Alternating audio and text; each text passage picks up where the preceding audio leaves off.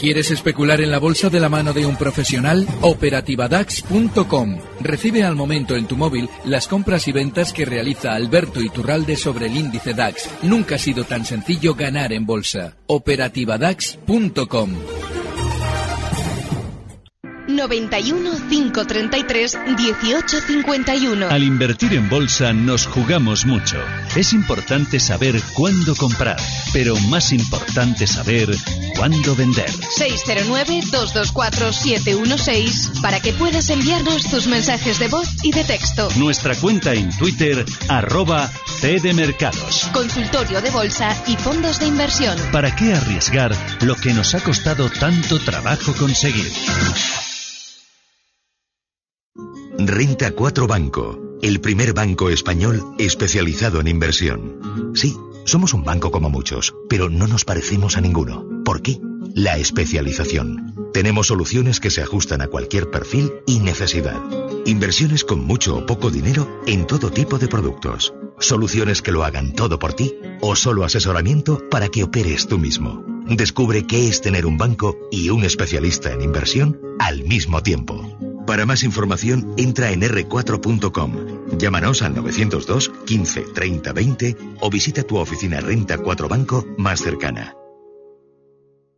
Llegan los Minimax de Air Europa, creados para ti, cazaprecios. Vuelos a Europa, Península y Baleares desde 29 euros, Canarias desde 39 euros y América desde 199 euros por trayecto. Consulta condiciones y cázalo en aereuropa.com. ¿Sabe cuál es el único queso reconocido por la Fundación Española del Corazón? El queso Lodín, que puede llegar a mejorar nuestro perfil cardiovascular por lograr que sus animales produzcan leche con omega 3 y antioxidantes de forma natural, sin ser añadidos, gracias a una alimentación con pasto y semillas seleccionadas. De venta en supermercados El Corte Inglés, Hipercor y Carrefour. Queso Lodín, de lo natural a la comida real. ¿Te gustaría recorrer a través de audiciones y anécdotas la historia de la música clásica contada por un experto director de orquesta? Inscríbete en el curso de apreciación musical impartido por Edgar Martín en el Club de Amigos. Encuéntrate todos los miércoles de marzo y abril con la mejor historia de la música clásica desde sus comienzos hasta nuestros días. Inscripciones y más información en el 91 616 2464.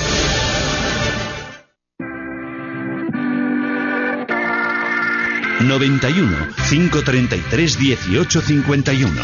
Las claves de la jornada, las oportunidades de inversión, las mejores recomendaciones, valores para compra, para venta, la pizarra, IBEX 35, DAX Setra, SP 500. No dude en llamarnos. 91 533 1851. Consultorio de bolsa en cierre de mercados. Consultorio de bolsa hoy con Mar Rives de Black Bear. Hola Mar, ¿qué tal? Muy buenas tardes. Muy buenas tardes. Por cierto, que me lleva por aquí Javier García Viviani, que estás el día 17 en Madrid, ¿no? Sí, la verdad es que estamos aquí en Madrid, en el Club Colima, eh, haciendo la presentación de, mi libro. La verdad es que me apetecía un montón y ya está a día de hoy pues no había podido estar in situ, así que con muchas mm. ganas y la semana que viene allí estaremos. Que cae el, que el 15 sé que es cuando se vota el Brexit, es martes, jueves, ¿no? Exactamente, el próximo jueves ahí, estaremos. Oye, pues aquí estaremos también al quite ¿eh? para lo que necesites. ¿De acuerdo? Sí, muy bien. Alberto Turralde, díasdebolsa.com, ¿qué tal? Muy buenas tardes, muy bien. Eh, ¿Nos fiamos o no? Claro, porque como no nos fiamos, hay que fiarse. Es decir, como nos siguen hablando de noticias negativas, como el malo que habían creado, les recuerdo que tanto los aranceles al acero como los cierres de la administración americana son los malos que se inventa el sistema financiero para justificar que el mercado en teoría va a caer cuando lo que está haciendo es subir. Es decir, que hasta que no se solucione lo de la administración americana y no nos vuelvan a contar que la economía está de maravilla, el mercado normal es que rebote. Y la verdad es que eh, pocas veces en el mercado puedes tener una idea clara de lo que va a suceder. Y ahora mismo la sensación que da por ese sentimiento de desconfianza que hay en torno a las subidas es la de que va a continuar subiendo el mercado. Mm, mm. Bueno, hay cierta esperanza en que China y Estados Unidos lleguen a un acuerdo comercial, como dice Curralde. Eh, claro, eh, lo que pasa, Mar, es que mm, no sé, la esperanza no es ninguna estrategia, no es ninguna táctica, no, la esperanza es, bueno, algo intangible, ¿no? Que, que sí, que no lo podemos creer, ojalá sea así, pero claro. Mm.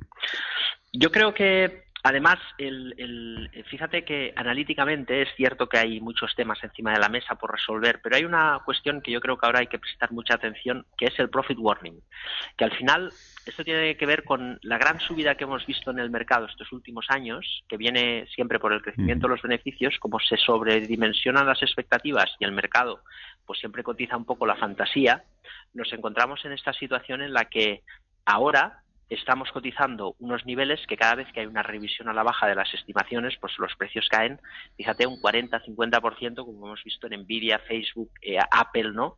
Cuidado, porque mm, la subida de tipos de interés está haciendo mella y ahora hay que estar muy atentos a la presentación de resultados de este trimestre y a la palabra profit warning. Eso es lo que creo que hay que estar ahora mucho eh, atento. Bueno, es que hay incluso analistas que predicen, ya sabéis lo que opino yo de muchos analistas que predicen, pero que sin duda va a ser uno de los grandes azotes de la bolsa de 2019, los profit warnings, que nos vamos a cansar de escuchar la palabra profit warning, volatilidad, recesión. Nos vamos a hartar. Sí, y además es verdad, perdonad que meta la cuchara, pero... No, no, eh, cuando queráis intervenís. Durante el mes de febrero yo os expliqué que nos íbamos a hartar de oír a los analistas decir sanos recortes, mientras la bolsa caía sin que nadie se empapara de por qué. toda la razón. Entonces, ahora no se preocupen ustedes que se van a hartar de oír... Tenemos un 7 en el bolsillo, claro es lo que hay. Si es que el problema es que ya una vez que hemos caído, vienen todos los Apple que descienden desde 232 dólares hasta 150 a decirte que malvendas las acciones porque en tres meses, en tres meses, desde máximos hasta 150 se han dado cuenta de que ya no venden móviles. Apple, Samsung, Tesla. Bueno, aquí en España tenemos también unos cuantos casos. Mañana, por cierto, creo que algo está preparando Viviani, porque parece aquí que, bueno, evidentemente el peso de Apple es, es estratosférico, ¿no? Pero aquí también en, España tenemos numerosos casos de, revisiones a la baja. Bueno, eh, 9.000 puntos, eh, Iturralde, están cerca, lo vamos a pasar sin problemas. Luego nos vamos a dar otra vez el guantazo. ¿Qué va a pasar? ¿Tú crees? Sí, los, seguramente los vamos a pasar, pero no sin problemas, porque fíjate, hemos subido desde el nivel eh, 8.300 hasta llegar a marcar hoy rozar zonas de 8.900 y claro, ahora ya obviamente todo el mundo se está preguntando, hombre, pero esto no estaba bajista, ¿qué hacemos rebotando? Y ahora poco a poco va a aparecer esa habitual sensación de oportunidad perdida y poco a poco tenderá el pequeño inversor a comprar por encima de 9.000, lo que hace eso, dos semanas no quería en 8.300, con lo cual ahora ya le va a costar más. Pero sí, la zona 9.050 es normal que se alcance y veremos, porque lo más normal también como vemos que de la noche a la mañana aquí se cambia de sentimiento positivo a negativo, no duden de que de la noche a la mañana, mañana o pasado o al otro, se cambiará de sentimiento negativo a positivo y será el momento de salir. Hola Luis, muy buenas tardes. Eh, hola, gracias por llamarme. Alberto, dos preguntas. Una, si es momento de entrar en Arcelor y otra que usted colabora habitualmente en otra emisora de economía, pero no sé si la habrán cerrado en cambio de dial porque no Bueno, ¿y por qué no le pregunta eso en privado? Y no, no hace falta que nos lo pregunte aquí, tampoco, me entiéndame, tampoco vamos a hablar de, la competencia. ¿No, Pero, no, pero no importa por una razón, porque es gestión a radio y la han cerrado ya, efectivamente, ya no es competencia, pero sí, es un medio en el que yo colaboraba y que actualmente ya no puedo colaborar, por desgracia, por la maravilla de eh, capital humano, sobre todo, que había y sobre todo de grandes profesionales que ahora mismo ya no tienen un micro como lo tenían antes. Esperemos que lo vuelvan a tener, Alberto. Ojalá. Te lo digo de verdad. Arcelor, Acerinox. Quiero también tocar Acerinox porque es otra de las gestas así enchufadilla estos días. Sí, el caso de Arcelor es un valor que seguramente va a tener más rebote. El problema cuando alguien pregunta, por ejemplo, nos dice, ¿es momento de...? Hombre, pues para un rebote sí, pero si alguien lo que espera es que las caídas en Arcelor hayan finalizado, tiene que tener en cuenta que necesitamos dos factores muy importantes. Uno, gráfico, que es el de una figura de vuelta consistente al alza, no la tiene. Dos, fundamental, que es un grandísimo sentimiento negativo sobre el valor, que tampoco, hombre, no es que nos sean maravillosas noticias, pero tampoco estamos ahora mismo con un sentimiento especialmente bajista con Arcelor. Con lo cual, sí, para un rebote, pero nada más. WhatsApp, audio. Buenas tardes. Soy Antonio de Madrid. Mi pregunta para los analistas es que qué niveles de supera el IBE para pensar que esto no es lo que todos pensamos que se nos cae el mercado. Quiero un punto que, que ellos crean que a partir de ahí esto se ha dado la vuelta. Muchas gracias. Gracias a usted, don Antonio. Marc. Bueno, a ver, eh, para hablar del mercado, fíjese, tenemos que entender siempre que el mercado no es el IBEX, es el mercado. El, IBEX lleva bajista desde mayo de 2017. Eh, la mala noticia es que ahora lo que está bajista no es el IBEX, es el mercado en general, ¿no? Todo. Y, y la mala noticia también es que Estados Unidos, pues justo, marca un encuadre técnico bajista. Luego, nunca se sabe, ¿eh? a veces puede durar más o menos o incluso se puede fallar eh, el intento bajista. Y yo no miraría tanto el IBEX, aquí probablemente el, mercado, como ya está pasando, ojo, vaya más lento que en Wall Street, pero creo que hay que prestar mucha atención al, Dow Jones. Eh, primero tiene que recuperar los 24.500 puntos y luego los 25.000 para pensar que el peligro a corto plazo sea frenado. Queda mucho por delante, pero el mercado está bajista. Yo creo que ahora no hay que pensar en suelos, hay que pensar en ver eh, hasta dónde dura el rebote, cuándo se agota y abrir cortos, porque la tendencia claramente es bajista y sobre todo en Wall Street. En el IBEX queda mucho por delante todavía para pensar en ese suelo que todos ya queremos buscar, ¿no? Javier, hola, buenas tardes. Hola, buenas tardes. Feliz Ah, año. Igualmente, caballero. Quería preguntarle a Alberto Iturral de resistencias de Santander y de Resol. Muchísimas gracias. Perfecto. Muchísimas gracias, En el caso de Repsol, 14,75. Y si ustedes ven que el petróleo rebota, como lo estamos viendo durante estos días, y Repsol ya ha realizado el rebote con anterioridad, tengan claro que continúa bajista, porque es una de las estratagemas estratagemas más habituales de Repsol a la hora de aprovecharse en su desplazamiento de los desplazamientos en el precio del petróleo. A la hora de buscar resistencias en el Santander, la primera y más clara, 4.30. Estos días atrás superaba lo que ahora ya es un soporte, porque cierra en 4.22 por encima de los 4.15, que es su primer soporte. Yo a las 4 de la tarde contaba que... ah, es que eh, esta, esta me he cruzado con una persona, bueno, que está interesada en, bueno, ¿dónde trabajas? Ah, pues no sabes, yo también invierto en bolsa.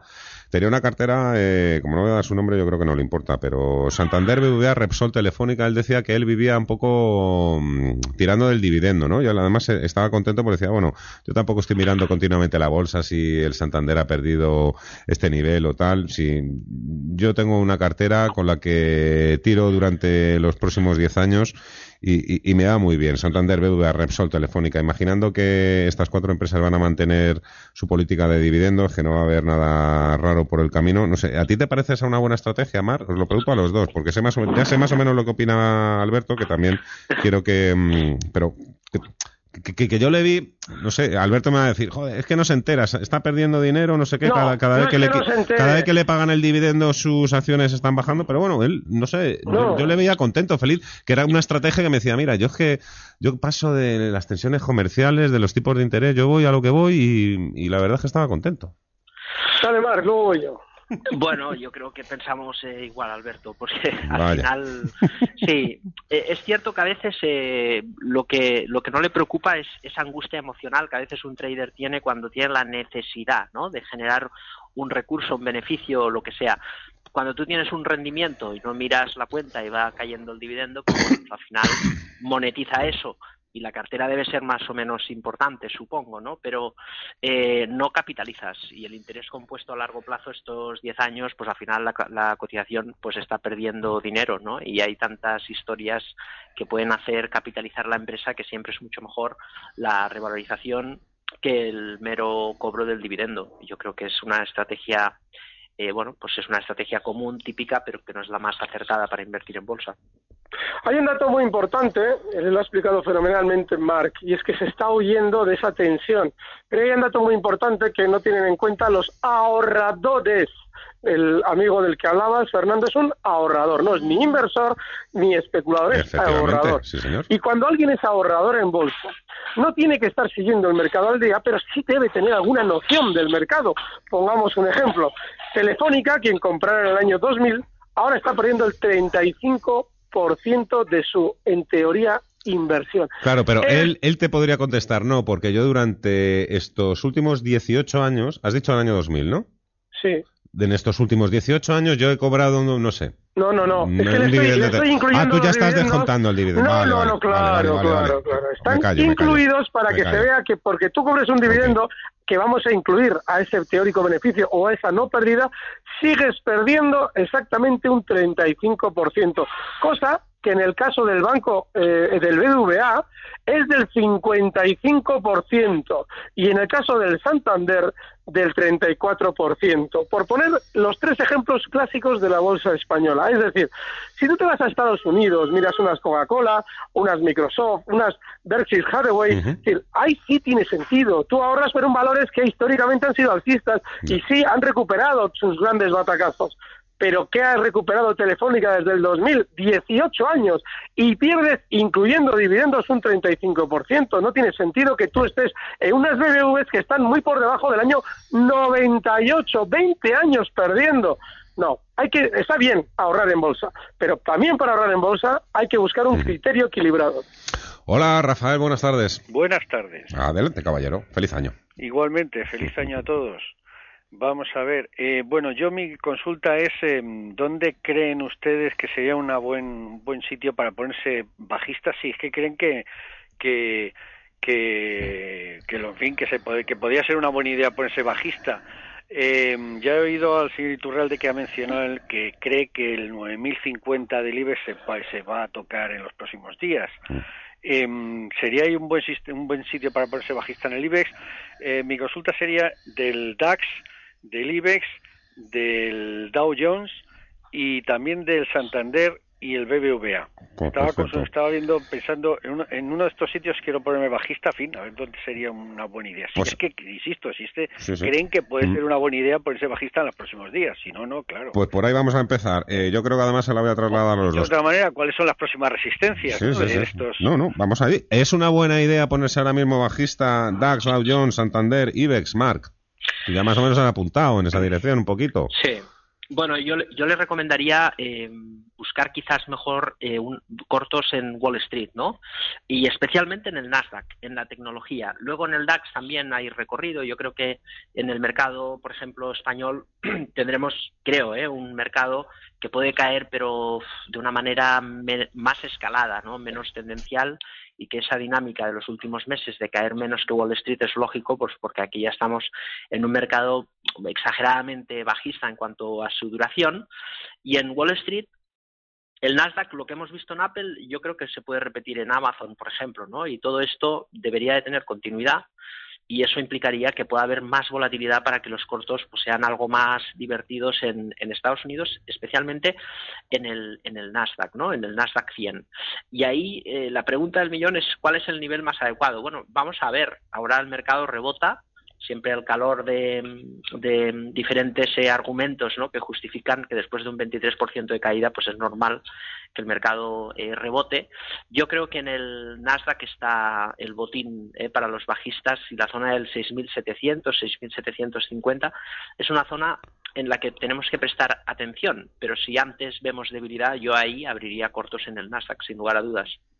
¿Y tú? La pregunta está formidablemente planteada por parte de Rafael. Y yo creo que la respuesta está maravillosamente también eh, contestada por parte de Mark y es que no podemos eh, plantearnos un punto en el que digas bueno ha llegado hasta aquí aquí me pongo corto no tú tienes que ir viendo venir y a poder ser buscar un índice más bajista que los demás si vas a buscar el lado corto como bien ha indicado Mark con respecto al Nasdaq. A la hora de buscar resistencias en el caso del eh, DAX, zonas de 11.050, pero ese no es punto de cortos, porque si cuando llegamos a los 11.050 seguimos escuchando a una ministra o a una secretaria de Economía, yo no sé lo que ha sido lo que hemos oído hoy, que es que tranquilos, que todavía no estamos en recesión, pues lógicamente significa que vamos a seguir subiendo, porque nos han dado, perdón, Que qué miedo. claro, Qué porque miedo. nos están diciendo que no hay algo malo, pero joder, lo que nos nombran es tan malo que Joder. nos acojona. Es que en 2008 cuando nos dijeron eso, madre Eh, ahí te mía, voy, ahí te madre, voy. Y madre se, lo que se nos y se vino. enterarán por los periódicos. Entonces, al final es una cuestión de oler cuál es el sentimiento según van llegando los niveles. Todavía queda subida. Bueno, oye, por cierto, eh, nos escribe una persona es que no veo su nombre. Bueno, dice que Santander, dice, está bajo resistencia dentro del 396, pero bueno, eso lo comentáis ahora. Pero luego es que añade, además tampoco se sabe que pierda al final el 35-40% porque todavía no ha vendido. Eso entiendo que va por lo que has dicho tú. Vale, venga, perfecto. evidentemente que hasta que no vendes no, no pierdes. No, por Dios, vamos a ver, ¿cómo que no? ¿Tú qué activo tienes ahí? Tú tienes que valorar tu activo a precio real. ¿Cuál es el precio real que te van a pagar en el mercado? 35% de pérdida, ya está. Hombre, es que, vamos a ver, hay que madurar. ¿Cómo es que tú no has perdido? Claro, como las tengo ya almacenadas y no las he vendido, vale, ¿y qué? ¿De qué te sirve? ¿Es que cuánto vale? Un 35% menos. Eso es lo que has perdido. Venga, más. Eh, tweets que tengo por aquí un montón. Para consultorio, estoy corto en Repsol a 14.61 y Santander corto a 4.17. Me gustaría que Iturralde me dijese dónde pondría el stop loss y el take profit. No, pero a ver, en Santander no es cortos. En el caso de Repsol yo sigo corto, pero yo estoy desde zonas, el último corto que he abierto de zonas de 15.30 y estoy muy tranquilito en el lado bajista. Si alguien quiere un stop para de Repsol en cortos, pues zonas de 14.75, 14.85, todas esas zonas de resistencia. Y en Santander cortos no, porque fijaos cómo eh, es uno de los valores que ha protagonizado los rebotes. Eh, no sabemos hasta dónde lo quieren llevar antes de plantearse una operación en el lado corto. Yo no estaría corto en Santander. A ver, que no quiero hacer esperar más tiempo a Pedro. Hola, Pedro. Hola, buenas tardes. Buenas tardes. Igualmente, caballero. Cuéntanos. Esto, mire, quisiera preguntar por, por Fluidra ¿Vale? y más, más móvil. ¿Y más móvil? ¿Las tienes en cartera o para entrar? Eh, para entrar, a ver si se puede entrar el soporte y resistencia, a ver. Venga, perfecto. voy con ellas enseguida, Pedro. Antes voy a leer un par de tweets más porque si no me dejan de escribir. Hola, soy Ana Mar. Quisiera me aconsejaran sobre las acciones día. Tengo 10.000 a 3 euros. Joder. Perdón, perdón, ¿eh? Perdón. No, no, ¿Qué hago? ¿Mantengo o vendo? A ver, mantener. El, al final, estas cosas... Vaya boquete. Sí, estas cosas siempre lo que nos tienen que hacer ver es eh, entrever un poco el aprendizaje que, y las conclusiones que sacamos de todo ello, ¿no? Porque al final eh, cuando hay momentos que ya poco se puede hacer. Entonces tiene que decidir si terminar con eso y hacer tabula rasa o ver si hay algún atisbo de posibilidad de que esto se recupere. Y yo pienso que la situación es recuperable en el corto plazo no eh, en cuanto a los 3 euros, sino en cuanto a los 0,45, ¿no? Es decir, que puede rebotar o, ver que pase algo que la cotización levante el vuelo y luego ya veremos. Puestos a perder, yo mantendría la posición a ver qué pasa y, a ver, ¿eh? Eh, quizás dentro de unos días le podemos dar una noticia o recomendación más concreta. José de Madrid, Alberto, pregunta, ¿me gustaría saber soportes y resistencias de Inditex y Celnex? Bueno, el caso de Inditex eh, es el de otro de los que ha protagonizado los rebotes durante estos días y seguramente lo va a seguir haciendo hasta la primera resistencia que tiene justo en zonas de 24.35. A la hora de encontrar un soporte en el valor, desgraciadamente el primero está lejos. Estamos hablando de los mínimos de hoy, un poquito por debajo, zonas de 23. Celnex también ha tenido un vaivén muy fuerte en las últimas semanas. Ahora, el último ha sido al alza, con lo cual, eh, si nos acordamos de cuáles eran la zona de máximos que se veía justo durante el mes de diciembre, el nivel 24,30 es primera resistencia y a la hora de encontrar soportes, zonas de 23 euros, está en 23,70. Ahora le pregunto a Mar por esas fluidas y más móvil. Antes sigo contigo, Alberto Marino desde Extremadura. Pregunta si es buen momento para entrar en Codere Farmamar y Audax. Joder, no hay, madre mía, bueno, ¿cómo estamos? Que te lo contagio, chu. No, no, no, no, que no. Si es que a veces hay que ser, hay que ser expresivos. Pero hombre. Porque vamos a ver, Codere es una empresa que se dedica al juego y su título en bolsa refleja la actividad de la matriz. Es un título para ludópatas. El caso de, no hay que, no hay que tocarlas, van a te rebotar, ¿eh? porque tiene una grandísima sobreventa. El caso de Farmamar, no sé cuántas veces, yo creo que desde el año 2005 yo lo habré explicado unas 13 o 14 veces lo que hacen en Farmamar, antigua Celtia, claro, para en un momento determinado colocar títulos antes de caer, que es calentar el valor porque saben que en tal o cual país se va a producir un teórico avance o una noticia positiva en torno a cualquiera de sus medicamentos y una vez que se ha producido esa noticia positiva, que la conocen de antemano, la publican a los cuatro vientos mientras se aprovechan para vender en niveles hoy de 1,50, lo que hace seis sesiones estaba en 1,08. Así es que muchísimo cuidado, porque probablemente todo el pescado esté vendido. Y Audax. A ver, ¿por qué eres tan escéptico con Audax y las solarias y todo esto? Porque cuando veo un sector, mira, hay algo muy importante. El, sector de las renovables era el futuro, no solamente durante los últimos meses de eh, marzo de 2018, cuando marcaba Audax niveles de 3,20 para desplomarse hasta el nivel 1,15, sino también era el sector de futuro en el año 2007, cuando cotizaba en 9,73 estando hoy en 2,19. Y lo que digo de Audax y el 2007, lo digo también de Solaria. Tan de futuro era en el 2007, todavía mucho más, lógicamente, porque había mucho más futuro por delante, como lo es ahora.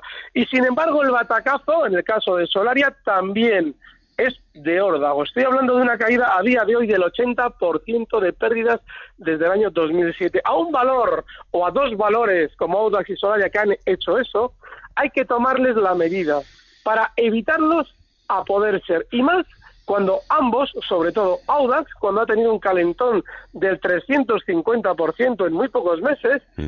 se dedican su presidente a hacer bolos por las emisoras de radio contándonos la excelencia del valor mientras a escondida coloca títulos entre todos los incautos que se creen que en 3.20 es una fenomenal compra, lo que hace un mes estaba en 0.60.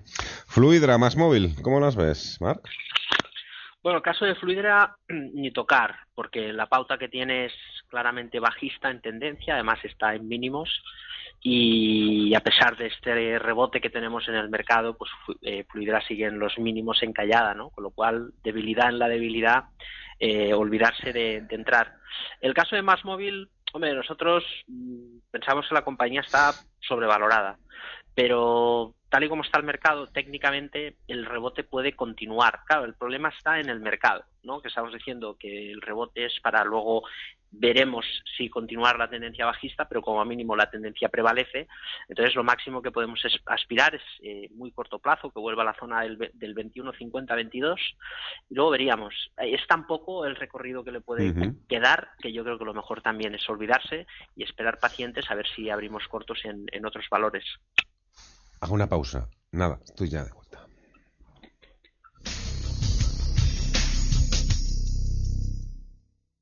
Esta es la radio de sus oyentes y de sus protagonistas. Radio Intercoruña. Hablando claro. La de cosas que tengo que hacer hoy. La compra, buscar una camisa nueva, comprar el regalo de Sophie, la comida del gato, mirar un ordenador nuevo. Oh, creo que voy a necesitar un café. Y además esta tarde tengo a las niñas conmigo. Ya está, nos vamos a Centro Comercial Los Rosales y cuando terminemos aún podemos ir al cine. Centro Comercial Los Rosales. Somos familia, somos tu centro. No te pierdas nuestros programas. En www.intercoruna.es nos puede sintonizar en directo y escuchar lo más interesante de nuestra programación cuando te apetezca. www.intercoruna.es. Bienvenido.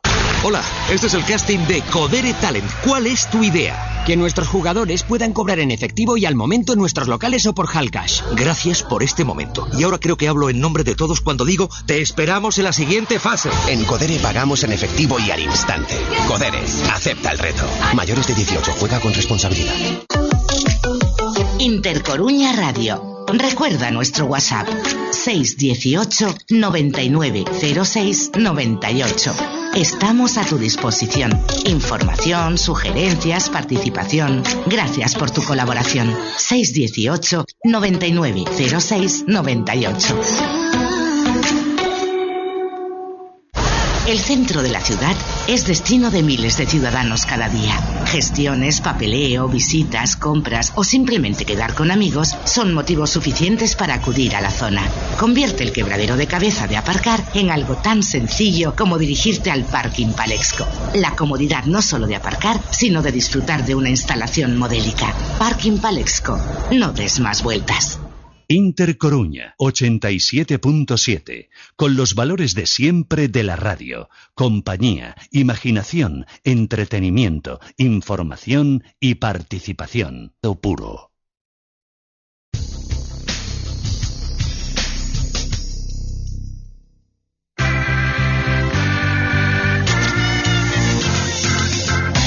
Consultorio Bolsa con Mar Rives, con Alberto Iturralde y con Joaquín al otro lado del teléfono. Más llamadas. Hola Joaquín, buenas tardes. Buenas tardes, Fernando, y feliz año. Igualmente. Y por el programa, como tantas veces os digo cuando llamo. Sí, señor, muchas Bueno, gracias. Eh, una pregunta para Mar Rives y un comentario para, para Alberto, Iturralde. Dispara. Eh, quisiera saber sobre, sobre, sobre Talgo, que es un valor que yo vengo siguiendo mucho tiempo, porque en fin, parece que tenga muy buenas perspectivas y hace poco pegó un salto y pasó para casi subir un euro y tal, pero ahí está muerto como si el 5.50 fuera una barrera que infranqueable.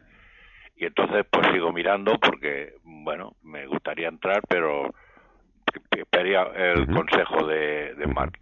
En cuanto a Alberto Iturralde, pues me lleva un susto hoy al abrir el ordenador porque le he dado una pestaña y lo que yo quería ver era el IBEX de evolución Atiza. a cinco años de mensual y tal, a ver. Ya, ya salta una página de esas picaronas.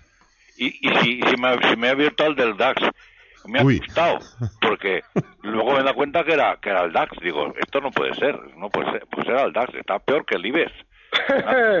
Escucho por la radio. Muchas gracias, Joaquín. Vale, Un abrazo. hasta luego. ¿Le damos con Mari algo? Venga, dispara tú primero, tira. No, yo lo que le iba a decir, sí, realmente, eh, de entrada hay una diferencia enorme y es que el DAX eh, incluye en su cotización los dividendos y el IBEX no, con lo cual, lógicamente, tiene en este tipo de movimientos mayor suavidad. Que tener en cuenta que el IBEX marcaba máximos, si quisiéramos comparar los dos índices, que no es una buena idea, pero si lo quisiéramos hacer, hay que recordar que el IBEX marca máximos en el año 2007 a finales, eh, primeros de 2008, en zonas de 16.040. Sin embargo, el DAX lo hacía durante el mes de febrero, enero-febrero Mm, del el año pasado, pasado. con lo cual no está mucho mejor comparativamente, pero también hay que hacer ese teórico ajuste con respecto a los dividendos. Calgo. Ay, por ahí que escuchamos el tren. bueno, la verdad es que eh, a veces hay que hacer mención especial en que mm, cuando entra- queremos entrar en un valor tenemos que tener en consideración como tres factores, ¿no? Uno que es el análisis fundamental, otro es el análisis técnico y luego está el factor mercado. Entonces, cuando eh, buscamos análisis técnico, pues intentamos ver estos dos factores, ¿no? El factor mercado y el factor, pues un poco, eh, quizás eh, la información que ya está recogida en el precio, ¿no? Eh, cuando tú tienes la información de que se van a comprar 100 millones de euros en el mercado en 18 meses, pues tampoco es muy necesario eh, ahora cuestionarse si el 5.50 es una resistencia que será o no será superada, porque eh, es, evidente que el precio va a recoger 100 millones de euros eh, en el mercado. Nosotros estimamos que cotizan unos 200, es decir, la mitad del free float, ¿no? Lo mejor del caso es que el día que propone la recompra de acciones, nosotros tenemos un cálculo y vamos eh, viendo un poco la intensidad. Ha pasado el 8% del tiempo y se ha comprado solo el 3% de, del, sobre el 100% que quieren comprar. O sea, de esos 100 millones, solo el 3%. Eso significa que el mercado es tan estrecho que probablemente como el máximo accionista es un capital riesgo, pues hombre, les interesa más, en lugar de cobrar dividendo, pues hacer subir la acción como un cohete. Para y yo creo que es lo que va a pasar, claro, claro. Hay que mantener y comprar algo. A ver, ¿me podría dar un precio de entrada en OHL? Susana, desde Madrid. Alberto. Madre mía. Eh, hombre, problema de OHL es el de siempre. Necesitaremos que se produzca un sentimiento especialmente negativo antes de un rebote, con lo cual yo no le sugiero que entre. Dicho esto, con la gran sobreventa que durante estos días, ni precio de entrada, sin más. Se entra sin más para ver una continuidad en el rebote hasta zonas de 0,90, está en 0,82 y te la estás jugando. El stop tiene que estar en niveles de 0,75. Alguien dirá, hombre, si como es 0,82, ¿cómo puedes dar un stop tan amplio? Pues fíjense, tiene tal desplazamiento OHL en porcentajes que los 0,75 son los mínimos de hoy. Ha cerrado en 0,82 y es un movimiento normal durante las últimas semanas. WhatsApp audio. Para don Alberto, Rubén de los Río, ¿hasta dónde calcula que se puede descomprimir el muelle de OHL? Gracias. Vaya, mira, no estaba previsto, ¿eh? A Pues, ver, descomprimir el muelle. Venga, vamos no ya a qué se aquí. Rubén. Pero sería para un rebote ahora mismo la cotización lo normal es que rebote más, por zonas de 0,90, cosas así, y ahí yo creo que el rebote va a tener más dificultad para continuar. con el muelle.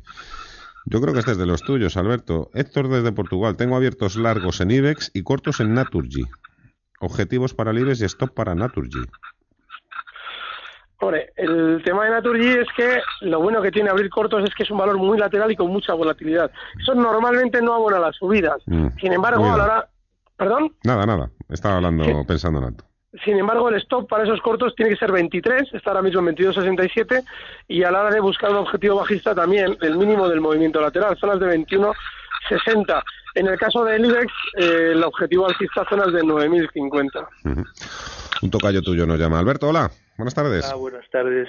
Adelante, Eh, por favor, mire, compré IBM cuando la sobreventa de las hace 10 días Ujú. a 108 y quería saber si por técnico podía llegar a, a los 130 Venga. o cuál sería un punto para salirme de ellas. Perfecto, pues vamos con las IBM. Si quieres te las voy pasando a ti, Mar, y mientras te las puedes preparar, le voy ya trasladando la siguiente a Alberto para que la busque por lo menos Buenaventura Min- Mining. O Mining. Ah, bueno, mira, es que esta se la preguntan a Mar. Sí, sí. Alberto le piden el gráfico de Buenaventura que Mark citó días atrás, dice. Me recuerda el gráfico de SACIR, aunque no tenga nada que ver. Bueno, pues ahora vamos con, con esta, pero primero IBM. Marc. Sí, aquí fácil. Eh, creo que la observación del oyente es muy acertada en el momento que cita la sobreventa y que busca ese rebote, ¿no? Por tanto, perfecto. Y yo me pondría quizás en el mínimo semanal el stop profit, buscando y dejando correr la tendencia, porque la zona del 123, 124 en principio debe ser una zona de freno para el precio. Si eso pasa, liquidaría la, la posición. Si vemos que tira con fuerza hacia el 125-70 y lo supera, entonces que mantenga porque puede dar continuidad en el rebote. Pero sí que como mínimo pondría el stop en la zona del 117. Ese nivel no lo puede perder y luego acotar mucho el precio porque lógicamente vamos a por el rebote. Pero sí que creo que la zona del 124 le va a costar. Ahora me da, nos da tiempo ¿eh? de sobras para ir con Buenaventura. Antes, Enrique, hola, buenas tardes. ¿Qué tal? Buenas tardes, feliz año a todos. Igualmente, caballero, cuéntanos. A ver, quería, bueno, es un, una consulta quizá más, más técnica de operativa en futuros. Concretamente, eh, a mí el broker por el que, con el que opero el mes pasado me, me dio un, un mensaje en el que decía que los futuros en el Eurex, eh, yo opero de vez en cuando en el DAX y en el Eurostock, que empezaban a cotizar a partir de la una y cuarto de la madrugada. Eh, desde las ocho que lo hacía normalmente. Entonces, en la misma nota me dice que, que yo no puedo operar, in- intuyo que es por el por, bueno, por el propio broker que no me lo permite. Entonces quería si me lo podían aclarar eh, alguno de los analistas. Alberto, Mar. Sí, es una aventura temporal que, han, que están probando en Eurex. Lo que en realidad quieren es evitar que el mercado de los CFDs, que lo hace 24 horas, les quite mercado a ellos. Y efectivamente, el hecho de que coticen no significa que el broker tenga operativa la plataforma, porque hay que hacer una serie de coberturas, es decir, tienes que tener ahí un operador, tienes que tener los enganches correctamente colocados. De esto sabe mucho más Mark que yo, pero sí, es una aventura que, ojo, eh, yo he hecho el comentario antes que Mark, que ahora nos aclarará más todavía, porque les aviso que eso de que empiecen a cotizar los futuros del DAX a las dice la una y pico, pero lo terminarán haciendo a las a cero horas, es algo que se va a establecer de aquí a unos años casi seguro. Perdón, ahora que vaya más. A las cero horas, dices, de, del... Sí, sí, 24 horas casi. Habrá un ajuste eh, al final de- del día, pero Sí, sí, sí, se, va, se va a establecer. Marc. Sí, es así, es al final es como el Globex, ¿no? Eh, el, el problema es que a veces el volumen es súper importante y esto pasa, por ejemplo, cuando los americanos duermen y aquí tenemos plena ebullición, la volatilidad que hay en los futuros es enorme en, en Estados Unidos porque no hay volumen hasta que abren.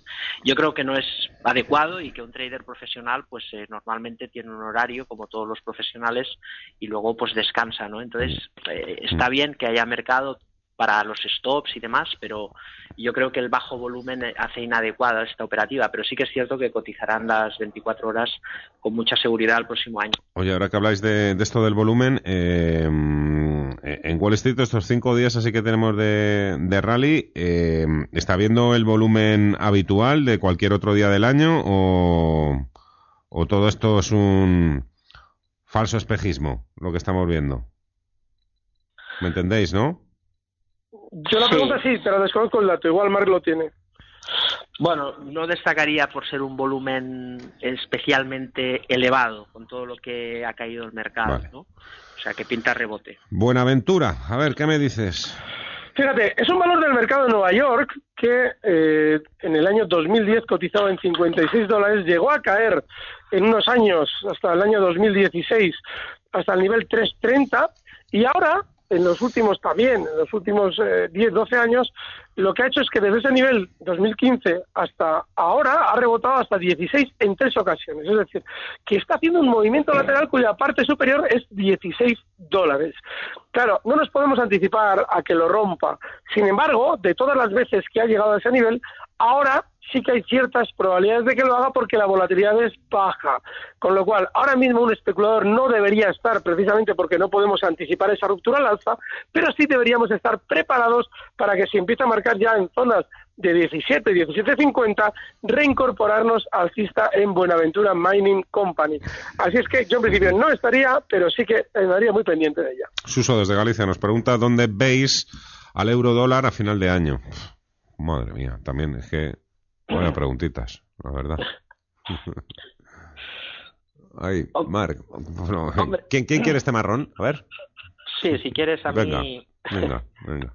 A ver, Esto da para es- mucho esta pregunta, ¿eh? Sí, es que al final el- es muy difícil ¿eh? poder hacer una valoración de, del eurodólar o de cualquier divisa porque hay muchos factores, ¿no? Y, y análisis técnico, de hecho, es el mejor eh, análisis que existe para poder eh, ayudarnos, ¿no? En, la operativa del, del forex. Y en este sentido, eh, a ver, en principio hay muchos factores ahí por determinar, pero fíjense que hemos pasado una época bastante complicada para el euro. El dólar ahora está en un proceso de mm, descontaminación de los quantitative phishing, se está desapalancando el balance de la Fed. Yo os animo a que veáis las cifras, es increíble. Y, mm, y claro, eso tiene que repercutir en, en, el, en, el, eh, en el dólar, ¿no? Porque esa compra de 5 trillones en el mercado va a desaparecer y, lógicamente, pues todo eso tiene que repercutir. El euro, en el momento en el que desaparece el tema de Italia y demás, debería de apreciarse. Yo creo que son niveles en los que se gesta un suelo, en este soporte súper importante. Me atrevería a decir que si no pasa nada raro en cuanto a los temas políticos en Europa, que sabemos que es muy sensible el tema, la zona del 1,16 debería ser un, un nivel razonable para pensar en el euro dólar a corto y medio plazo. Eh, ¿Me da tiempo? Sí, venga, pues antes de ir con la pizarra, nada, quería yo también, eh, a lo mejor os lo habéis leído, ¿eh? O no, pero eh, es una crónica de, de Moisés Romero, un periodista que lleva muchísimos, muchísimos años dedicándose a esto. Sabe más de esto que muchos profesionales. Eh, hoy titulaba, eh, la verdad es que eh, él es bastante recurrente en algunos asuntos y este es uno de ellos. No lo digo recurrente en sentido peyorativo. ¿eh? Be- be- Él titula hoy su crónica, ¿Cómo no me voy a ir de la bolsa si el 85% de... tiene una respuesta que es muy sencilla. El problema que tienes cuando tú estás en el mercado es estar en el mismo rango que ellos. Una máquina está piteando continuamente y manejándose en rangos muy pequeños. Ese es el problema del especulador intradiario, que intenta sacar beneficio donde hay otros mucho más fuertes que él. La respuesta a su pregunta es, por una parte tiene toda la razón, no se puede pelear contra esas máquinas, pero hay una forma de ganar en el mercado conviviendo con esas máquinas, que es salir del rango que ellas manejan. Es decir, no especular necesariamente en el intradía y no buscar rangos pequeños que son los que esas máquinas manejan a la perfección. La, pero está muy bien hecho, el, el pensamiento es muy inteligente. Marc. Máquinas que pelean entre ellas. Es que no solo pelean contra los pérdidas, es que pelean entre ellas. Claro. Sí, sí. La maquinita de uno contra la maquinita de otro. Tira la pizarra. La pizarra. Vamos, Marc. Inauguramos la pizarra 2019 contigo. Venga, como estamos en zona de rebote y todavía es un poco pronto para vender, tiempo habrá en las próximas semanas, eh, vamos a buscar algo súper infravalorado en Europa, que es una empresa de Portugal, Bota Engel. Es una, es una empresa que mm, viene cayendo casi un 60% de Portugal, marcado en suelo y parece que podría dar eh, pista eh, al rebote, a continuidad e incluso un cambio de tendencia. La zona que no debería de perder es el 1,50 y en los niveles actuales creo que es una compra porque está cogiendo momento y además es una compañía súper infravalorada. Vale, algo ahora habrás visto para... Como siempre decís que no hay que comprar lo que está ahí cayendo. Eh, ¿Botaengel este, que- que- ¿a qué se dedican? ¿Qué hacen?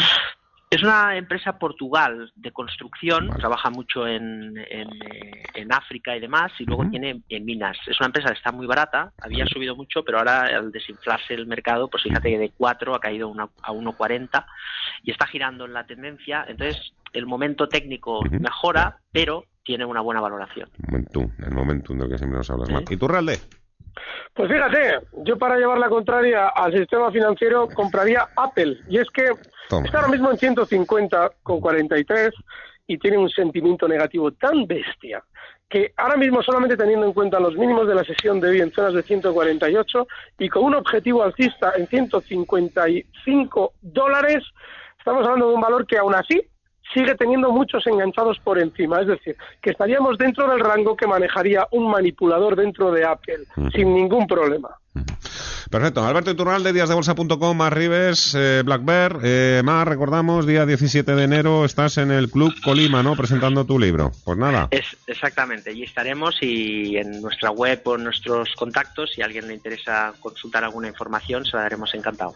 Se nos hace famoso Iturralde, se nos hace famoso Mar, ¿eh? A ver si... Y oye, estoy por ir, estoy por ir al Club Colima a verle un ratito. hombre. Oye, a ver si es verdad. Hombre, vamos. Y todavía igual, igual si tenemos a Miguel disponible, igual lo llevo también. Deja solo entrar a, a Iturralde, ¿eh? A sus amigos no, ¿eh? Que son no, muchos. No, mis amigos no les dejen, no. Son terribles. Muchísimas gracias a los dos. Un Cuidaros mucho. abrazo. Un saludo.